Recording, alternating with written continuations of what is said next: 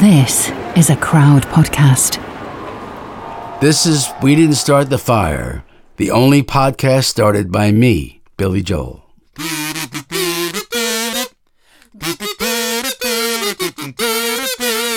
Einstein. James Dean, Brooklyn's got a winning team. Davy Crockett, Peter Pan. Elvis Presley, Disneyland. Bardot, Budapest. Budapest. Budapest. Budapest. Budapest.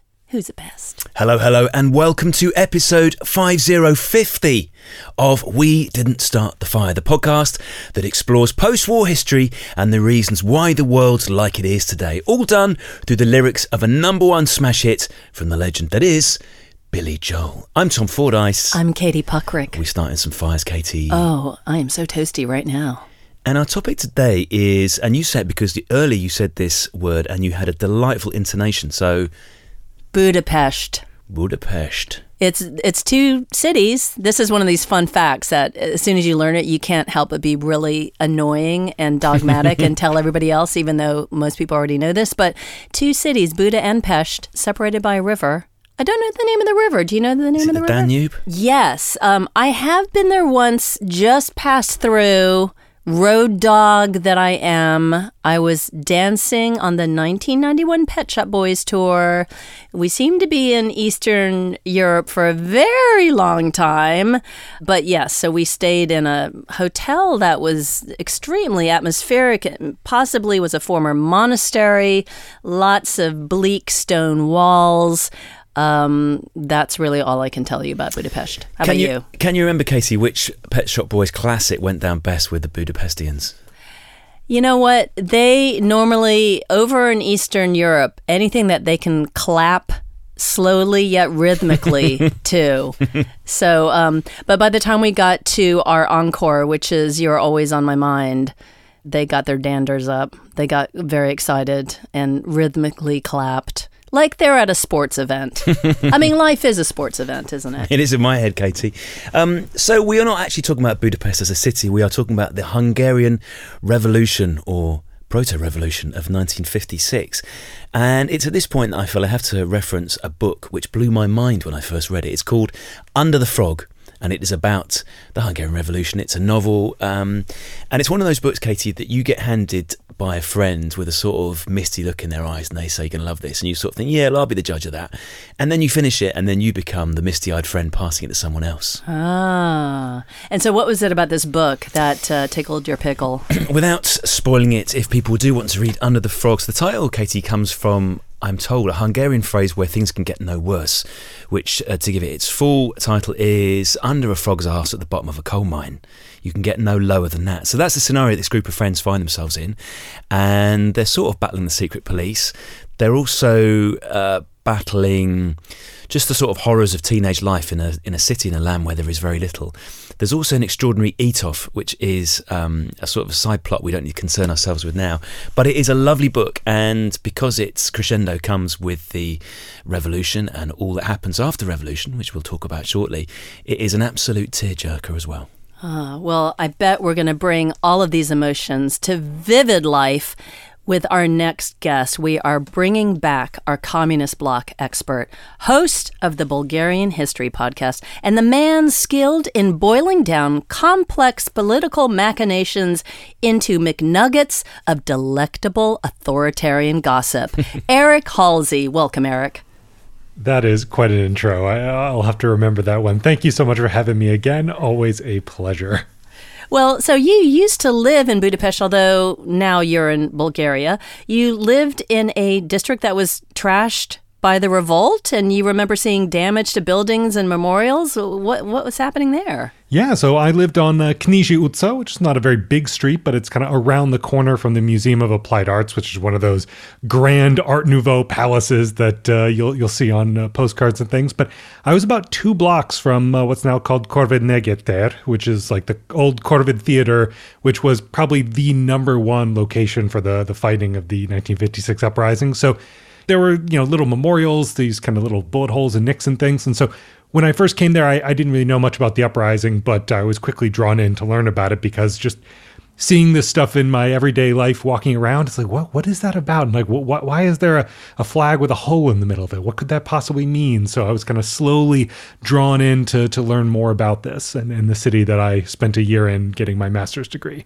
So eric i want to get my head around first of all what life would have been like in hungary in the mid 50s because you get the sense that Hungarians had been punched in the face by the Nazis and then punched in the face by the Red Army. And in fact, most of the intervening years had been punched in the face by some subset of the above yeah, Hungary was not in a great position here. You know, that, that's a that's a good kind of summary of of what had happened because yeah, Hungary fighting in the Second World War, you know, took enormous losses on the Eastern Front fighting for the Nazis, and then once they kind of were starting to explore maybe trying to get out of the war, they were occupied by the Germans and sort of taken over and forced to continue fighting.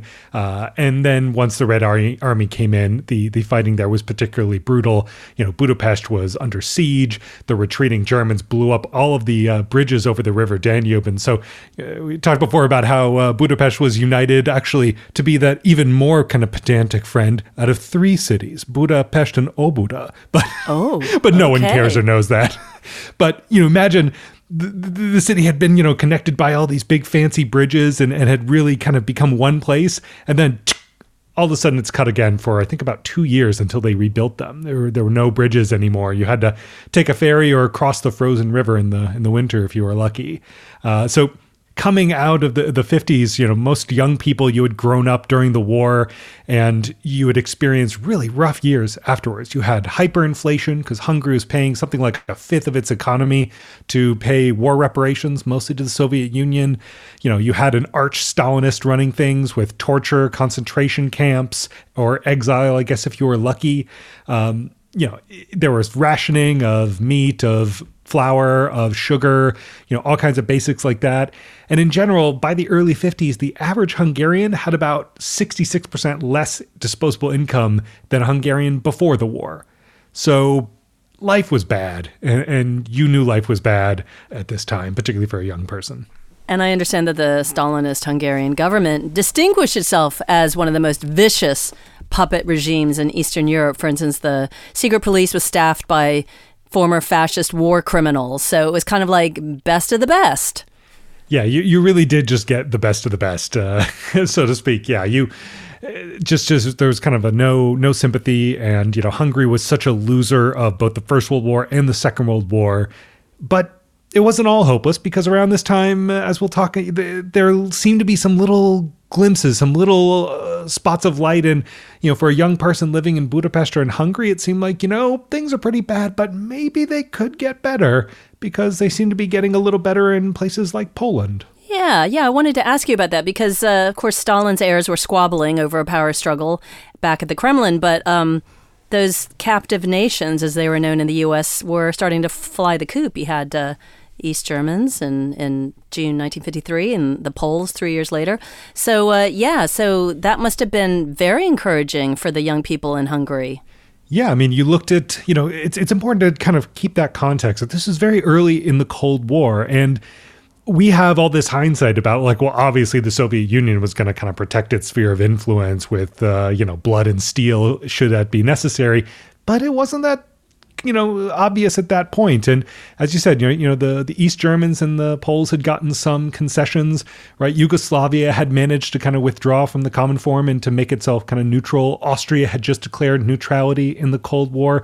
So you know for a hungarian looking around you're seeing you know other eastern bloc nations that are kind of liberalizing a little bit and getting some reforms and other neighboring countries uh, just outright declaring neutrality and saying, yeah, may- maybe that could be us spoiler alert, it, it, it cannot be you, but you know, maybe.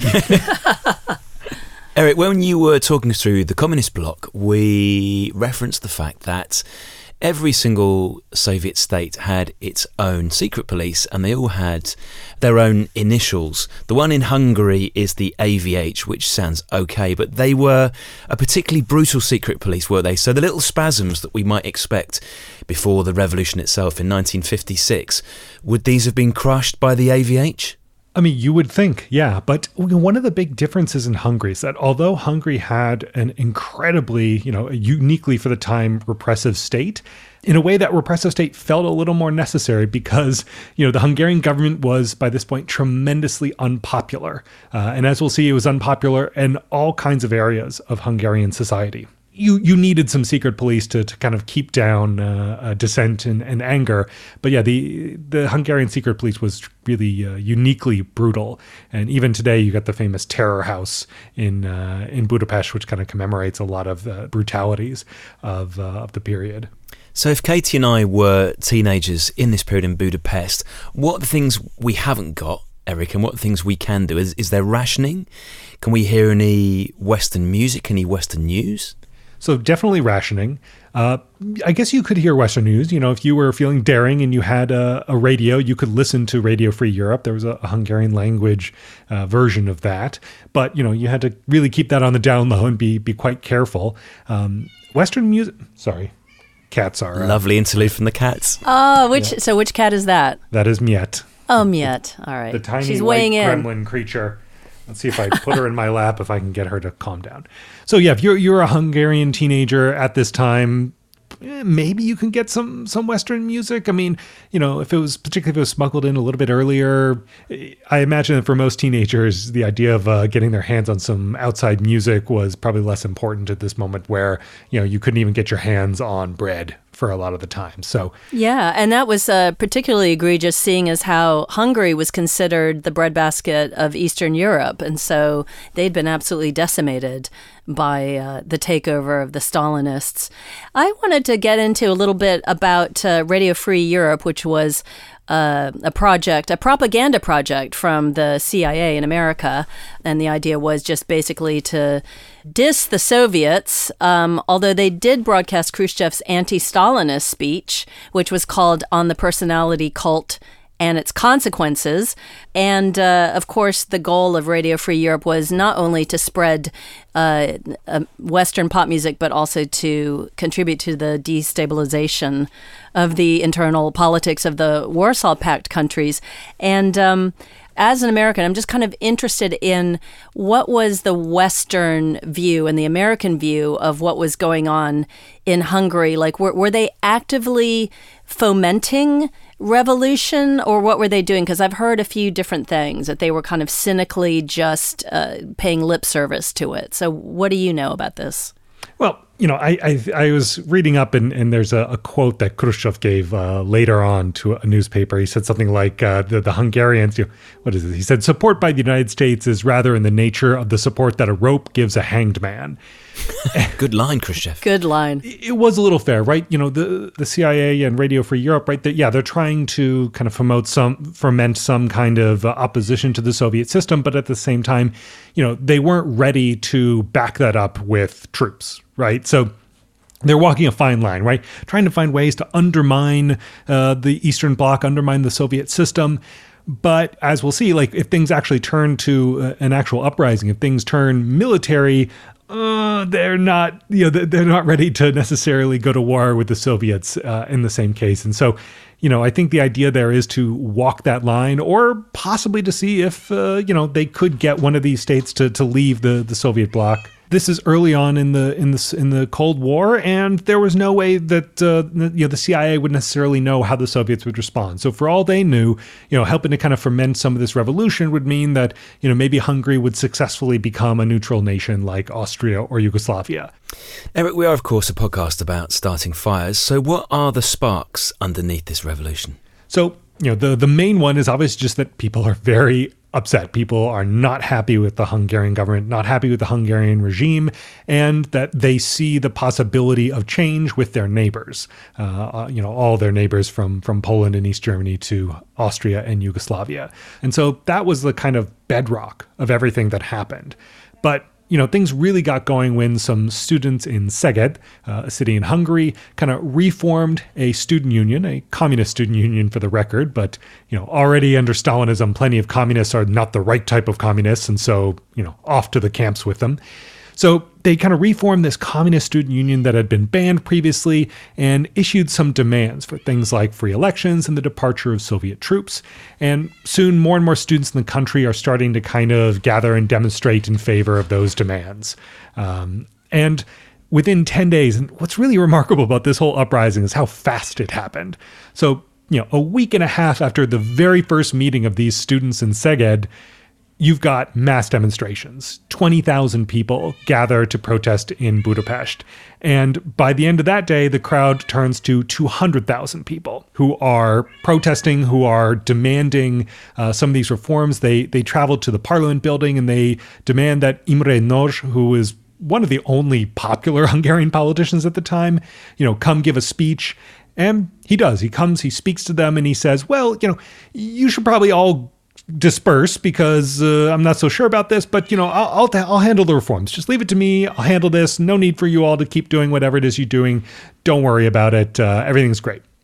And they did not listen to him. Well, he's trying to thread a needle, isn't he? Because he's trying to like stay on side with them, but also pacify his handlers back at the Kremlin. That's exactly right. He's trying to to thread a needle, but uh, yeah, the the crowd they did not listen and soon they were you know for example singing a band song where, which had these lyrics you know this we swear this we swear we will no longer be slaves.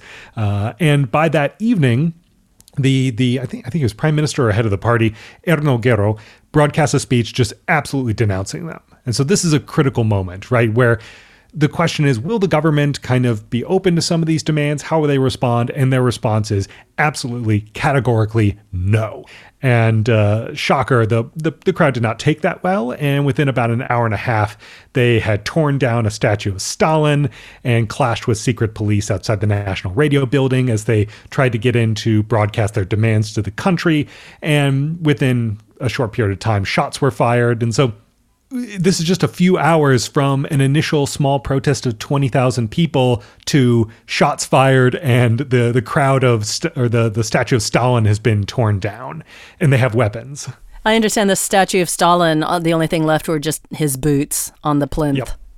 Yeah, and they, they stuck flags in the in the boots to kind of commemorate it, and and that that's also at some point during the day you start to get the the number one kind of symbol of this revolution, which is such a powerful symbol where they basically take the Hungarian flag, which has a communist emblem in the middle, and they just snip, snip, snip, cut that emblem out. And so you have this flag with a hole in the middle of it. Mm. And for example, later on in 89, I believe in like Romania, they had the same flag. They cut the communist symbol out of the middle of the Romanian flag. And this became a, a, kind of easy way to, you know, take uh, your run-of-the-mill flag of a communist dictatorship and suddenly transform it into a symbol of uh, of kind of rebellion without anything except maybe a knife or a pair of scissors. Yeah, powerful, and also it's like the ultimate uh, "you're canceled." Yeah, absolutely. And and it's just such a powerful visual. I mean, I encourage listeners to Google what this looked like because again, you know, me as a young student in Budapest, seeing that for the first time, I'm like, what is that? What, what what's just a flag with a hole in the middle of it? What what could that possibly mean? But you know, obviously, I was less familiar. But for for anyone living at the time, you knew what belonged in that hole. You know what was yeah. previously there, and it was very clear what the symbol meant. Yeah, yeah, it's vandalism. It's punk rock. Absolutely.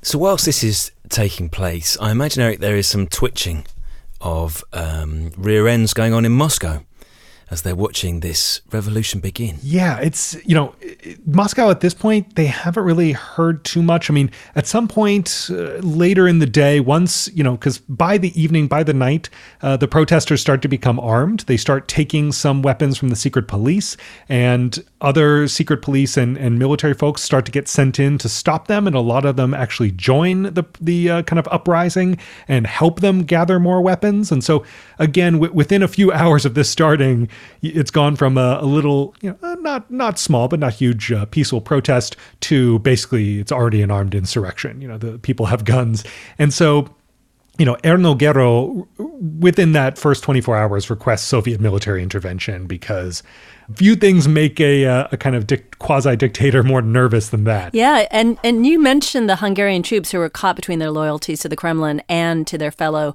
Hungarians and decided to, to side with their countrymen.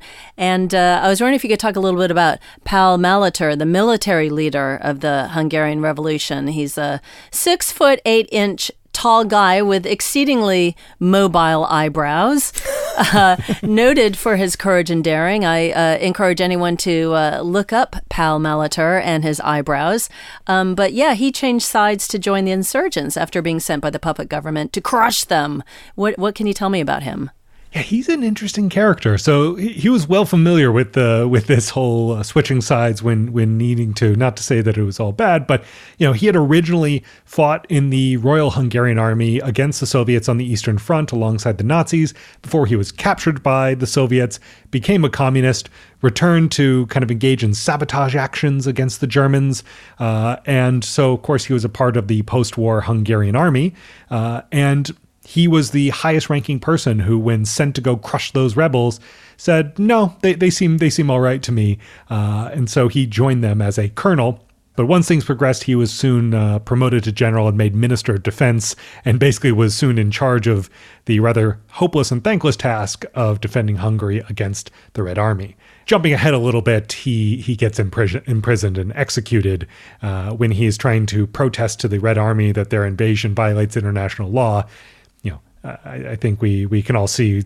where where he went wrong with that. That trying to to argue the the subtleties of international law with the Red Army is probably not going to get you very far. And so, sadly, he did not make it.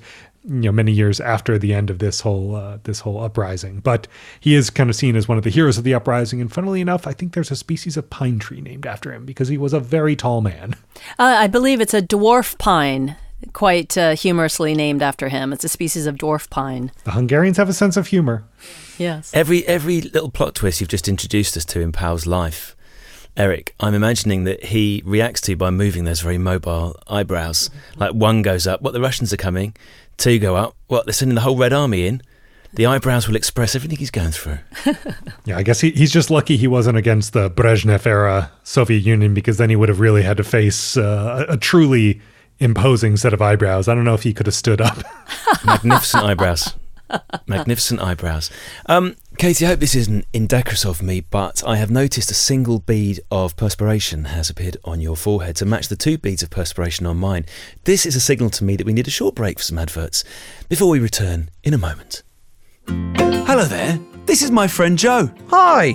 Now, Joe plays rugby for England. Yeah, what's your point? Come on. Well, Joe presents a podcast, and it's my firm belief that you should listen to it. Very interesting. And here's why because it's not actually a rugby podcast, because, well, let's face it, there's billions of them already. No, no, no, no, no. It's about you, the listener, and the jobs you do. If you're a teacher, an astronaut, a tree surgeon, or a chef, then we've got loads of questions for you. The Joe Marler Show, because everyone is interesting if you ask the right questions. That's a great line. That's a that is a very good line from you, Tom. Thank you, Joe. You want to find it? Search for The Joe Marler Show in your podcast app. Because everyone is interesting if you ask the right questions.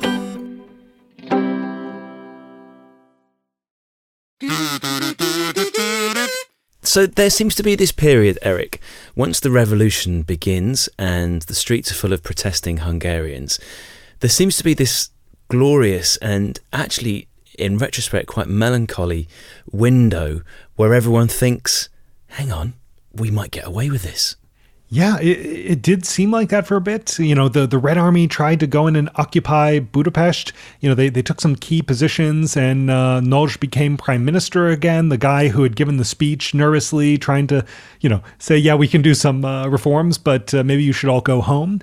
And at this point, the, a few things kind of go wrong.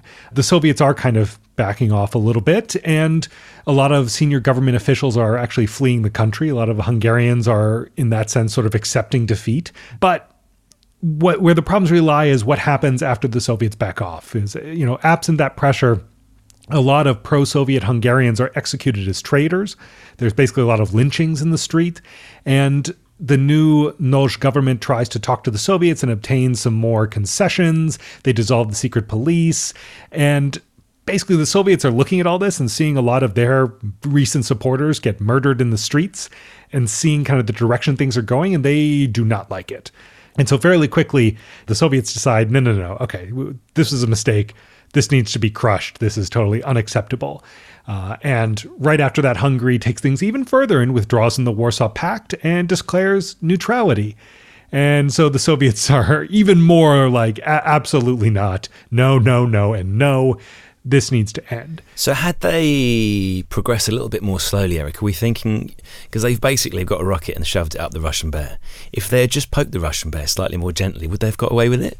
Honestly, I think it's possible you know, as I think you, we might talk about later, this is also when the Suez Crisis was happening. And so this was a uniquely, particularly bad time for the Hungarians to try to do all, all of this because for the Soviets, they had the, the political backing to, to go in there and just absolutely crush this, uh, this kind of revolt because, well, look at what the Westerners were doing to Egypt. They were invading to kind of to kind of reinforce their circle of interest. So you know, how could they say this is uh, anything different? It's just total hypocrisy. So, you know, the Soviets had that perfect, perfect excuse for what they were doing. But yeah, a little, little time had passed. Maybe they wouldn't have had that excuse. Things could have turned out differently. Eric, take us into the streets of Budapest then, in this period where the Red Army tanks are rolled in and Khrushchev has determined that he's going to crush this revolution before it gets going. Take us onto those streets when the tanks are rolling down and you've got what 200,000 mainly young Hungarians with homemade bombs, like you say, with Molotov cocktails in in beer bottles, and they've got rifles taken from the secret police. What's the scene like? Well, it's a little bit. So remember, there are there are these two distinct periods of fighting, right? There's that first little brief bit of fighting before the before the kind of uh, ceasefire and before things calm down, and then there's that second piece of fighting. And the big difference between them is that in that first kind of burst of fighting with the the Red Army, the Soviets are forbidden from using artillery or airstrikes. And so it's a lot tougher for them to, to kind of move in. All they really got is their their tanks and their infantry. But in that second time, they are fully, you know, they, they get carte blanche. They are allowed to use artillery. They are allowed to use airstrikes. You know, that means they they're they're willing to basically blow a building to smithereens if that's what it takes. So that first time, right, the, the the kind of rebels they have a lot more success because they they can kind of act with some impunity, right? They can get behind a building and they can be relatively uh, safe there, or, or kind of retreat into some of the windier streets out of the big boulevards you know, at that point, it's a lot of small arms fire, you know, people opening a window on the third, fourth, fifth floor and, yeah, tossing out their Molotov cocktails to, on a tank, which you imagine if you're those tank crews, it's got to be terrifying because, you know, at, at any moment, uh, you could basically have fire raining down on you from any of the hundreds of windows lining the streets on either side of you, and there's just really not much you can do about it. Eric, could you just briefly talk us through uh, a Molotov cocktail for those who may be thinking of a, of a beverage over ice? Just talk us through the, the origins of the Molotov cocktail and why it was so effective in those streets. Yeah, so it was jokingly named after Vyacheslav Molotov, the Russian or the Soviet rather foreign minister during the Second World War. Basically, it's you you take some kind of a glass bottle, you fill it with something flammable, you know, could be uh, vodka or something, you know, some something with a fairly high alcohol content or like gasoline, some kind of fuel. You light the rag on fire and you toss it. And what that does is create a little bomb where it comes on impact and the glass breaks. All of a sudden, the flaming rag comes into contact with all the other stuff and you get a lot of fire. And this is incredibly effective against tanks. If you don't have, you know, an anti-tank gun, something that can bust through all that armor, a Molotov cocktail basically douses the tank in flames. And this can, I think, in different cases, it could suck the oxygen, you know, the, out of the tank, or make the tank incredibly hot and kind of disrupt uh, the people inside that way, or just damage it some some other ways. But it's one of these cases where uh, a fairly rudimentary homemade bomb can actually take out a, a modern tank. But yeah, ever, ever since then, even today, it's it's kind of a symbol of you know the the the powerless against the powerful because it, it really is one of these kind of makeshift weapons that can uh, relatively even out a, a military conflict between people who don't have many resources and people who have a lot of resources. Katie, I find myself thinking, as often with these episodes that we do on this podcast, how you and I would have reacted if we'd been in this historical situation. If we'd been young people in Budapest at this point, whether we would have been manning the barricades, whether we'd been leaning out of our windows throwing Molotov cocktails at the Russian tanks, or maybe we would have been keeping our heads down and just keeping our fingers crossed. I think there's something about uh, the fact that it was a groundswell of pride you know, pride in your people, the fact that it was a youth movement that, you know, us as young people in the surroundings, we would have been tasting a little bit of freedom and had a had a little twinkling of what our future could be like. I think that that would uh, put a little fire in our bellies. I I would, for one, be somebody dropping a Molotov cocktail out of the top floor. Certainly, this is a conflict that. Uh, activated the empathy and the interest and the sympathy of people all over the world. Even on the Ed Sullivan show is reading that on Sunday, the 28th of October, 1956, uh, Ed Sullivan featured 21 year old Elvis Presley, who was headlining on the show for the second time. And Sullivan asked viewers to send aid to the Hungarian refugees. And then uh, Elvis himself made another request for donations on his third appearance on the show on the 6th of January 1957. And he dedicated a gospel song, Peace in the Valley, to the Hungarians. And by the end of 1957, these contributions distributed by the Red Cross as food rations and clothing and other essentials uh, apparently amounted to the equivalent of $55.5 million in today's money. So, uh, apparently uh, Elvis is now an honorary citizen. The mayor of Budapest made him an honorary citizen in 2011.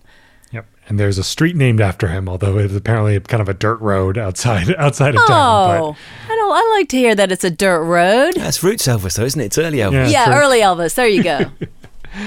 Yeah, getting back to Tupelo. I like this story, Eric, as well, of the way that the ripple spread across the world. So, at the Olympics in Melbourne in 1956, which are in December, fate throws together in the water polo, because water polo is a massive sport in Hungary, isn't it? They're very much into their swimming, a lot of open air pools, they love their water polo. Fate throws together in the quarter final of the men's water polo competition the Soviet Union and Hungary. Oh. And it ends in a massive boot off. Yeah, I mean, if you can imagine, this is about one month after the crushing of the uprising, and so you know, it, it's not like this is uh, you know a while later. This is right after it happened. One side had overwhelming support, the other side had virtually none, and so the the Hungarian athletes and their water polo team they were very excited to have the opportunity to kind of get back at the Soviets in a way that wouldn't get them all you know thrown in a gulag or something. Yeah. Even for the crowd, I mean, th- this match was intense. At some point, you know, one Soviet player punches a Hungarian player and leads him bleeding, thus the blood in the water match, as it's famously called. And you know the crowd got so angry and so incensed and shouted so much abuse at the Soviet team that you know the Olympic organizers were worried there'd be a riot and eventually had to just remove the crowd. Which I I can't think of when that's happened at the Olympics. They had to remove the crowd to prevent a riot from happening. But that's just how uh, how bad the Soviets looked and the fact that it's a, you know water polo, which isn't normally one of those bloodthirsty sports uh, in the best of times, um, and anyone who's interested can have a look online and, and see some very dramatic pictures of uh, a very fit Hungarian man in his speedos with uh, blood pouring down his face. And of course, happily, Katie, Hungary end up winning 4 0, uh, go through to a semi final against Yugoslavia, and go on to take the Olympic gold in the water polo. And even more happily, the Hungarian player Ervin Zádor, who got punched, ended up defecting along with a, a few of his fellow players. So he just thought, saw that I'm not going, I'm not going back to Eastern Europe. I'm out. Me and my speedos are out. Well, yeah, you imagine at this point he's a Hungarian hero, but at the same time, to you know, to the Hungarian people, maybe not so much to the Hungarian government. So it might, it might have been a good call on on his part. He wasn't the only young person to try and escape the regime, was he, Eric? There was a, a large diaspora who tried to cross over, often through the border with Austria, under the cover of darkness or sneaking out on trains. People, young people who just thought, right, we've tried to change it, the change hasn't happened. Let's live our lives somewhere else. Yeah, I mean, in in the time right after this all ended, almost two hundred thousand Hungarians fled the country, and uh, yeah, I'm not sure what the population of Hungary was then. Now it's about ten million. So, you know, two hundred thousand people. That's a, a fairly, you know, that's a few percentage of the country's entire population that left. And you know, it, it was no surprising. I, I keep saying it, but you know, this was a mass uprising and it had wide support. And so it's not like it was just a small group of people, and so all the reprisals were going to be kind of confined. No, tens of thousands of people were imprisoned, hundreds of people were executed, and a lot of people, as you said, they they kind of decided, you know what, it's clear, you know, before we believed that maybe things could get better, you know, maybe we could have a little a little bit of liberalization, a little bit of freedom, but that seems very unlikely now, and so we're just getting out. So, Eric, I'm wondering, um, wanted to ask you about this. The Hungarian uprising is the last time that the Kremlin launched a full scale military attack in its Eastern European empire. But now Russia is seen to be amassing soldiers on the borders of Ukraine. I'm wondering if we're going to see a little uh, part deux on this one. Well, I, I think on that first part, it depends on how you see it. I mean, there was the crushing of the Prague Spring uh, just over a decade later, but granted, that wasn't just the Red Army, that was the entire Warsaw Pact. Uh, Yeah. invading one of its members to restore order. So it's, it's a little bit similar, though uh, definitely much less bloody. It is true that you know Russia's uh, modern history and modern being last you know two plus centuries has really been defined by a, a perception of their sphere of influence and the the importance in their mind of expanding that sphere of influence to protect themselves.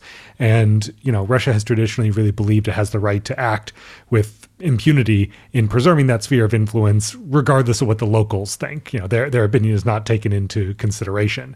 You know, I've got friends in in Ukraine, and I I really worry for them and you know, one of the important outcomes of the Second World War was this idea that war is not the way to change a border, right? If you want to take some territory or something, you know, maybe you both join the European Union and then it doesn't matter so much, or or maybe you try to do it kind of democratically or, or peacefully, or you know, if you're gonna you know break up a country you break it up along kind of existing lines to help discourage people from you know engaging in wars to change where those lines might be which is the lesson of kind of yugoslavia and the fact that Russia has decided to kind of throw all that out the window and reopen the idea that, well, if you want some territory, you know, if you uh, engage in a little guerrilla warfare, mass some tanks and things, you can pretty much get what you want.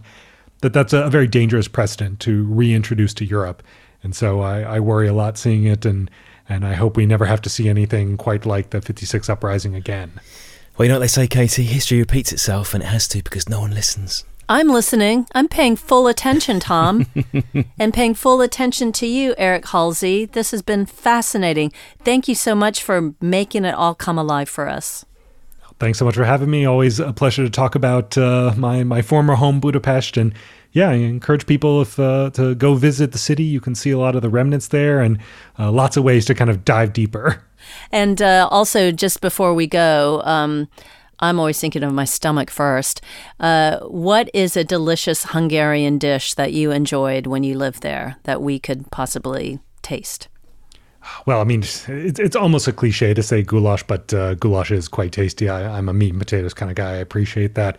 Something a little weirder that you probably people have not heard of or tried is they have these kind of fruit soups. I, I remember going to the kind of canteen in my university and you'd see this like bright purple soup. You're like, what in God's earth is that? like, what is that?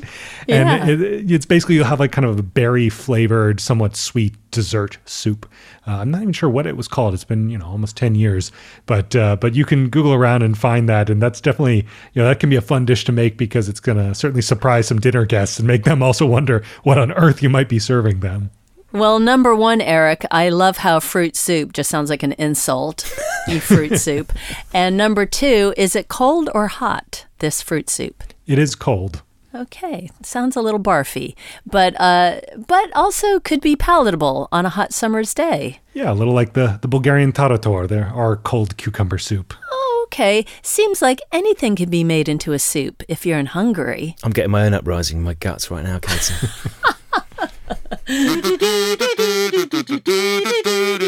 I loved that conversation. Um, Eric Halsey is fantastic at just making something that's happened way before our time live, live again. He's made it vivid. yeah, I couldn't agree more, Katie. And if you would like more Eric, you can subscribe to his podcast, which appropriately enough is called the Bulgarian History Podcast. Yeah, and he's not uh, splashing around in the shallows like we are with the like the last fifty years of the 20th century. Like he goes deep uh, into medieval Bulgaria. I mean, did they exist? Yes, they existed. They had kings and queens, and they went medieval on each other's asses. so there was all sorts going on, and fruit soup, I'm sure. Katie, this is one of these references from our great leader Billy where I feel hugely impressed by him because he might have been a kid growing up in Long Island and not given two hoots about the stuff that was going on thousands of miles away, but he did. Yeah, so this is this is cool. This is him showing his uh, his worldly credentials. He's not just following his local baseball stars and he's not just uh, slobbering over Brigitte Bardot or fondly reminiscing about a trip to Disneyland. No, he's got his finger on the pulse of world events. So I think this reflects well on him and reflects well on us for following him down this path. I couldn't agree more, Katie. And we follow up next week with another huge topic from 20th century history. That is Alabama. So it will be all about Rosa Parks and the Montgomery bus boycotts, which also marked the start of Martin Luther King's rise. Yeah, absolutely. The crucible of the civil rights movement there in Alabama in the mid 50s. And uh, to tide you over till then, I've got another podcast for you. It's called Murder in House 2. It's a 10 part series that's taken 15 years to make. And if you love true crime podcasts, you will love this. Yeah, it's the story of how a group of Marines went into a village in the Iraq War and killed 24 innocent civilians, a lot of them women and children. It's an unbelievable story, especially because it reveals some never before heard top secret recordings. Check it out. Just search for Murder in House 2 in your podcast app. Mm, sounds grim but good. And you know what? You can follow us and subscribe at Spread That Fire, and you can email us fire at crowdnetwork.co.uk. And Katie, we have one more slogan for our ever burgeoning merch range, which is Fruit soup. Fruit soup, we're going to add it to Pedendum Power and Damp Cloth Utopia.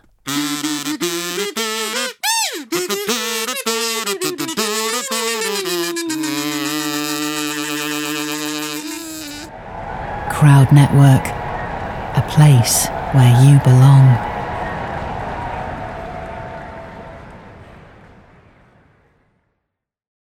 Hello, my name is Peter Zablocki, and I'm a historian, author, and college professor. I'm thrilled to invite you to check out Evergreen Network's History Shorts podcast. Every Tuesday and Thursday, join me on a journey through time, exploring the little known and hidden gems of history. In each bite sized episode, I'll dive into my original research to bring you intriguing historical curiosities you've probably never heard of, uncovering the fascinating stories that have shaped our world, from forgotten figures to overlooked events. And the best part? I've condensed all this historical goodness into manageable chunks, perfect for your on the go lifestyle. Whether you're commuting to work or squeezing in a quick break, History Shorts fits into the little time you probably think you don't have. Subscribe now and never miss an episode of the History Shorts podcast, available wherever you get your podcasts.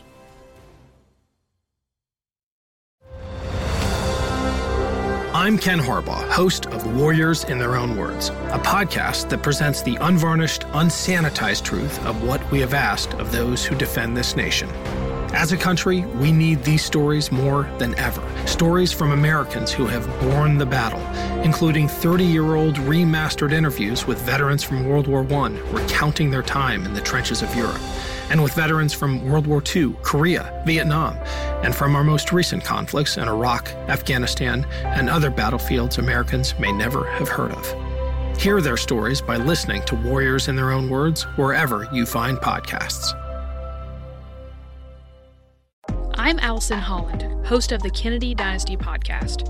Equipped with a microphone and a long term fascination of the Kennedy family, I am joined by an incredible cast of experts, friends, and guests to take you on a fun, relaxed, yet informative journey through history and pop culture. From book references to fashion to philanthropy to our modern expectations of the presidency itself, you'll see that there is so much more to Kennedy than just JFK or conspiracy theories. Join me for the Kennedy Dynasty podcast.